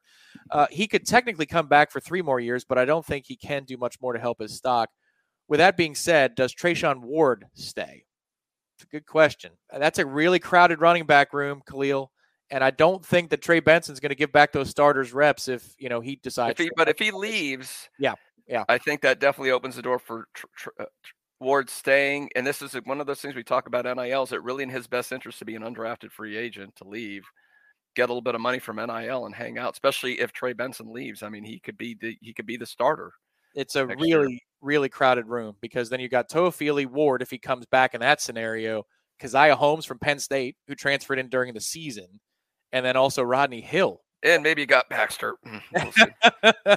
Gene's pushing for it. Gene, uh, is he, are you calling for it, Gene, or are you just suggesting that it might happen? What are you doing? Uh, uh, I'm I'm close. Okay, I'm all right. close. I'm not going to officially call it, but I think it's a legitimate possibility. Here's what we're gonna call this. We're gonna call this man a walker, and he is Speaking of our five star, He is walking away from the stadium right now. It is Corey Clark, the lead writer, the senior writer for warchant.com. Let's put him in the featured screen. There you go. There we go. Let's There go we go. I'm going to hold it back. That's too close to my face. There we go. That's better. Another- Corey, uh, just another boring blowout. That's six, six blowout wins. I mean, just we- you expected a blow up, but still, when you wrap your mind around what's happened the last month, it's pretty unbelievable. Yeah, man. And, and people can look at the opponent like, oh, it's Louisiana. You're supposed to win. Well, Vegas doesn't usually miss them by this much. You know, the, you know, last year, last week, yeah, you were favored by up at Syracuse by a touchdown. You won by 35. This week, you were favored by 24 at home. You were up 49 to three. Like this, even Vegas doesn't know what to do with this team because they're playing so well and they are absolutely pulverizing teams right from the jump for every week, four weeks in a row. This is unlike, obviously, it's unlike anything I've ever covered since 13 but this just doesn't happen anymore. And I and I hope people appreciate. Like I know it's Louisiana, it's not Ohio State, but beating the crap out of a team like Florida State does on the regular now is not normal at all. Now, part of the advantage to doing that, obviously, it, it's easier for us because you probably had your column. Is your column already up, or I guess Ira's probably editing it right no, now? right? I, I, wanted to add some quotes because I made it. I'm going to make it more about Florida. So I asked the players about Florida okay. game. So I got got a little work to do on that. Well, I'm curious. I want to. I'm jumping ahead a little bit, and Tom may have some more centric questions to this game. But to me, it's like Florida State was able to rest those starters in the second half. Florida had to play a four-quarter game and lose at Vanderbilt. Right. How much of an advantage do you see that is for Florida State? Because they not only they had to play the whole thing, they've got to travel on a short week. So it seems like that really lines up well for Florida State. Yeah, man, there really are no excuses if you if you don't win this game. I mean, you're the better team. Clearly, you're playing as well as anyone in the country. You're at home your your starting quarterback had his hat on to start the third quarter, and your backup quarterback got to wear a baseball hat. That's how out of control this game was. Your backup had a hat on after he got his one his one rep with the uh, with the starting unit or his one drive. So yeah, man, that that is a huge that is a huge uh, factor or could be. Also, the fact that they kept you from a bowl last year, so you should have the motivation factor as well. Um, you know, Norvell was really good about it after the game. I asked him like short week, uh, what is that like? A short week and, and who you're playing? How much does that add into oh it? Oh my God, Corey Clark is so handsome. That was that was Aslan. That's Aslan. you need to fire him. That was ridiculous. I, I, can't deal with it anymore. I can't deal with him. It's your posse, Corey. Come know, on now. You know, know, you got so, a posse surrounding you. I know. I'm you. You think I'd be used to it, but um. So yeah, Norvell was like, "Look, yeah, I'm getting ready to go watch film right now." Like, he he doesn't say them by name, but as he stressed before the Miami game, this is uh th- these two games are the ones that mean the most to him and he makes that very abundantly clear according to the players. So he understands how important this game is to this program. And I just think all the motivation, the fact that they did get to rest their starters, you are at home. It should be an incredible crowd, an incredible crowd on Friday yeah. night, I think, um, because they love this team, man. I like covering it. I have to imagine people watching this show love watching this team because it's been so long since you had a team that was this easy to cheer for and this dominant. This month has been nuts it's straight out of 13 or like I don't know, Gene, like it's straight out of 1995 what they're doing. I made that comment earlier that you, you don't see a team have this many blowout wins unless it's a, a, like a national championship caliber team. Yeah. The last couple times, 2013, 1999. I mean, those the those you go back and you see this many blowouts. So it's so weird to see that happen in this season. The one other, I did want to ask, and I know getting injury information is like pulling out teeth from a bear. It just you can't get it there. But you know, the only starter that went down was Mycah Pittman in that first half. Now, it looked like it might have just been a thigh bruise or anything. I know he went to the locker room. He didn't come back. Have you been able to gather any inform- any other information or being there? Maybe you had some more insight on what what his status might be. Come on, Gene. No, I had not. to. I had to ask. It's, it's Norvell. He said, you know, they. He said he used the word cautionary in, in talking about Pittman, but I, I don't know that we can put any stock into what he what he says about Pittman um, or any injury, not just Pittman. But yeah, he you know he got hurt on the run, the reverse or the end around, and then didn't come back in the game. But yeah, Norvell didn't. And Johnny Wilson only played three plays. Um, I think, you know, I don't know if Johnny Wilson was sick or if he got banged up at practice, um, but I think that um, that it was more of a cautionary, like, okay, we'll play him if we need to. And then it became very evident, oh, we don't need him, so let's get him ready for Friday. So yeah, man, it's uh, it's going to be pretty interesting. Michael Langston's here too. Look, everyone. What's up, guys? He did it. Any news? any, any commitments to break, commit? Michael? Nobody committed yet, but I got what I needed. Offensive lineman. Visited Okay. this today. Uh, I'll have a story up later. So Look at that, right there on the spot, Corey. Yeah, we going did, around man. You're getting- getting all the war chant, all the war chant luminaries walking by. That's awesome. I mean, I guess any other Tom, I have a question. Just any other t- takes from this game other than man, this team is just they're playing at a really high level. To me, the biggest thing is the fact that they've been so focused and so so much poised for four games. You're not seeing the pre-snap penalties. They're money in the red zone. Special teams have been solid. Everything we worried about a month and a half ago, it's kind of all gone away. Yeah, and, and going back to Pittman real quick, if he can't go, and we don't, we have no idea, I have no reason to believe he can or can't. But you're you look pretty. I mean, Ja'Khi Douglas can play the slot.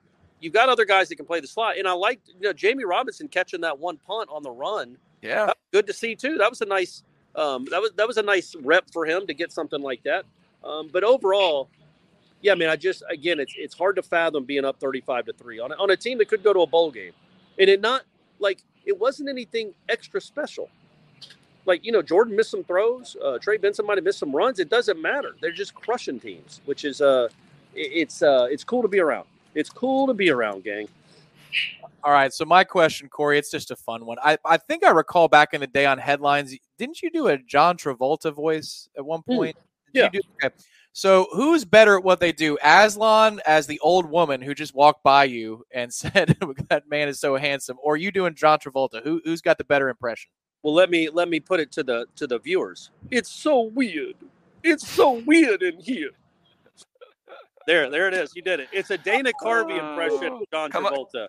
Come on, ABC chat. Let's hear. Let's hear you. Who Let's had the see who impression? wins. Who wins? Oh my God, Corey Clark is so handsome, or what he just did.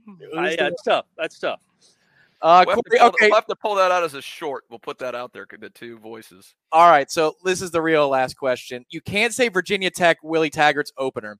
Mm. When was the last time Doak Campbell will be as electric as it will be on Friday night? And you can't say the Virginia Tech opener of Willie's era. I would say Notre Dame it, when McKenzie started making some throws. That place got Yeah. nuts, and it was really into the game, and you really thought, "Oh my God, they're about to beat a top ten team with McKenzie Milton." Since then, nothing. I mean, look, the the throw to Parchment, the fourth and fourteen, that was an electric moment, and that was a very good win for that team. But the pregame, the tailgating, the the excitement going into the game, yeah, man, I I don't. I would say maybe I, I man, I don't know, like what, like the the Clemson game in 16, maybe. But even then, you were cut. You had a couple losses. But I would say the 16 game against Clemson, or before that, maybe Notre Dame in 14. You know, when when Yeah. They were top 10 with Golson. I mean, it has been a long time. This is I'm really looking. This is why we do what we do, guys. This is why we lift all them weights. It's to get to these moments where you get to cover a game like this. Where that I mean, you, we've all been through the muck of the last five years, man. We've all had to live it. Some of you could at least tune it out. We had to actually write and talk about it. So to get to a team now that's going to be top 20, that's playing as well as anyone in the country, is going to have a an, an atmosphere like it's going to have Friday night, man. That's exciting. That's why we do this job. So I'm just excited we're back, baby. Not back is completely competing for national championships, but back to feeling like a big time college football program again and getting to cover these kind of games. Corey, hopefully one week from now we're doing keg stands and beer funnels, and I didn't know which one you committed to at the corner pocket. If they beat Florida that Saturday, a week Oh, I'm not. commi- I'm not committed to either. We, we're still. I'm still trying to figure out what I'm. still gonna, negotiating that. yeah, it's going to be something electric. Uh, Jeff said I might Oh. be smoking weed. I don't think I'm going to do that. No, no, we're not. I'm not going to do that on camera for you. I won't even eat a gummy. I'm not to do any of that stuff. We'll we'll figure something else out though, buddy. But it it might involve dumping something on myself. Oh, all right. Well, stay tuned. And we also got the announcement. Tom can tell us this. When is when will the Cat Five maintain whether that's going to be for this game? We just talked about how electric it's going Uh, to be on Friday. When will that be announced? The Cat 5 selection committee is comprised of two members, uh, Jeff and myself. Jeff gets two votes, I get one vote, so my vote doesn't matter at all. And uh, they, will- they will convene and vote uh, on a Cat 5 ordinance Monday in the. Okay, uh, stay tuned to the JCS on Monday. And you guys can talk about that on Seminole Hot Headlines, That's right. Which will Tough be on loss for the Tuesday. game, by the way. They they put a little Uh, bit of a wrench into the juice around the game by going and losing it uh, to Vanderbilt. So That's a shame. that's a real shame. I'm sure you guys are really broken up about it. Yeah, a lot of our a lot of our chat people were very upset at that. I'm sure. I'm sure. Four straight blowouts, Corey. Go enjoy a nice, easy evening after a noon kick. I love you guys. Oh, there it is. See you, Corey. Have fun at the CP. Have one for me. You got it. You got it. See you guys there. That's Corey Clark, the lead writer, the senior writer for warchant.com. And uh, see, there I go. I'm on the left. There, woo. How I about get very I get very uncomfortable when I'm on the left. Director Ben with the quick trigger when Yes. Michael made the cameo. He was ready in the lower How third. that? How that's that that? guy is. Everybody's on their game except my technology today. Everything except for my technology. Oh, I like it. is- There we go. Oh, awesome. I love at crying Jordan. Well done. Oh, those never get old. There's some we, memes we like, may need to save that because Jeff and I have talked about bringing back uh, the Man Cave show for some time over the holiday break, and we may have to say we're big on the memes and the gifts. That may be one we need to save. I love that. Yeah, because that's a, there's nothing more festive than a good man cave show. That's uh the holiday man cave show. The first the first edition was 12, 13 years ago. I want to say it was a oh, long, it was a long. Jeff had hair in the first one. That's how long ago it was. long ago it was. Uh, our appreciation goes out to Corey Clark for making a, a, a stop for us as he was walking to his car.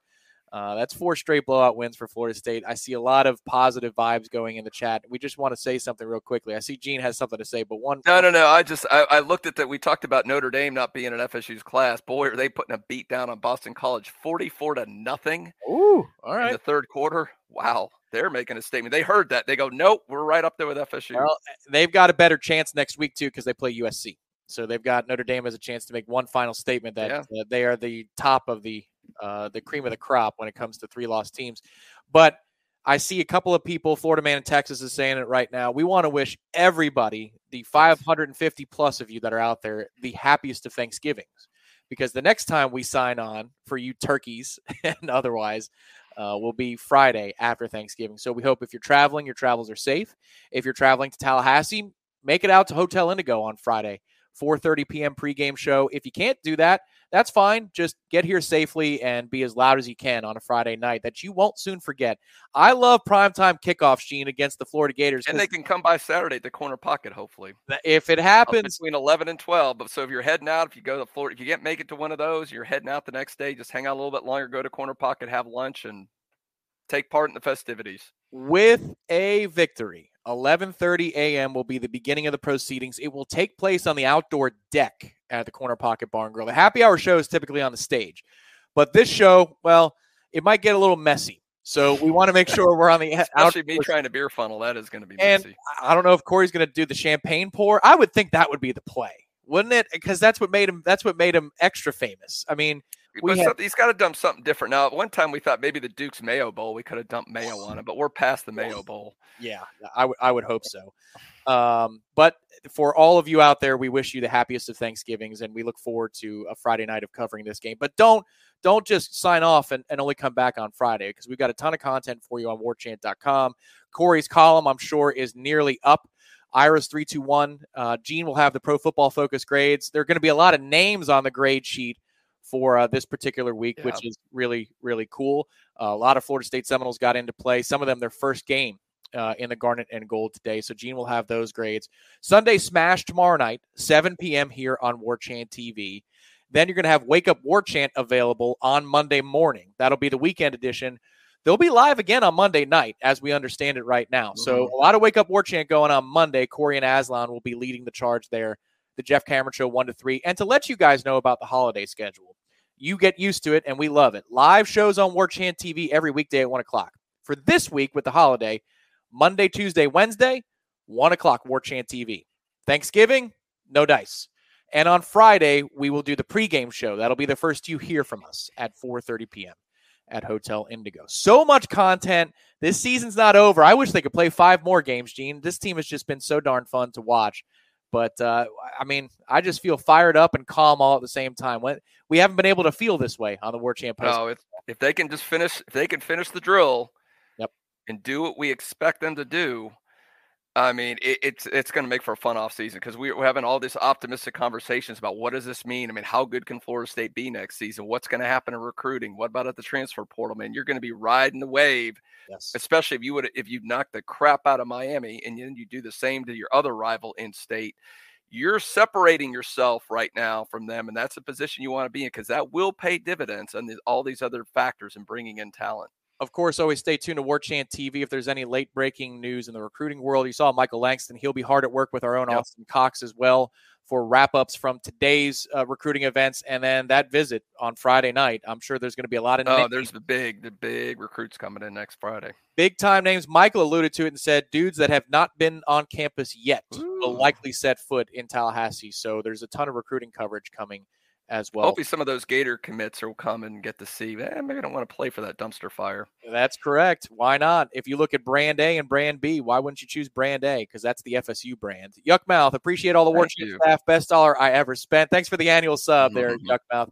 Happy Thanksgiving to everybody. We share that uh, sentiment as well. Our final thanks also are in order to Zaxby's. Zaxby's.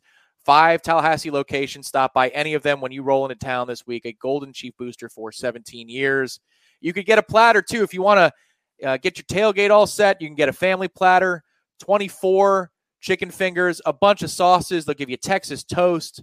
They'll give you the crinkle fries. It's a great deal. So support those who support the Noles with Zaxby's. They are the sponsor of War Chant Game Day. For Ben, who's directing behind the scenes, for Terry, who is screening the calls, Jeff Cameron on the pregame show, D Rob and Aslan, Corey, who joined us post game, for all of you in the chat, all of the you that contributed, for the Crying Jordans, and the founder and administrator of warchant.com, Gene Williams. My name is Tom Lang. Here's hoping you have a better night than the Florida Gators. We'll talk to you next time. Happy Thanksgiving, everyone. War Chant Have a great day. TV. We'll see you guys.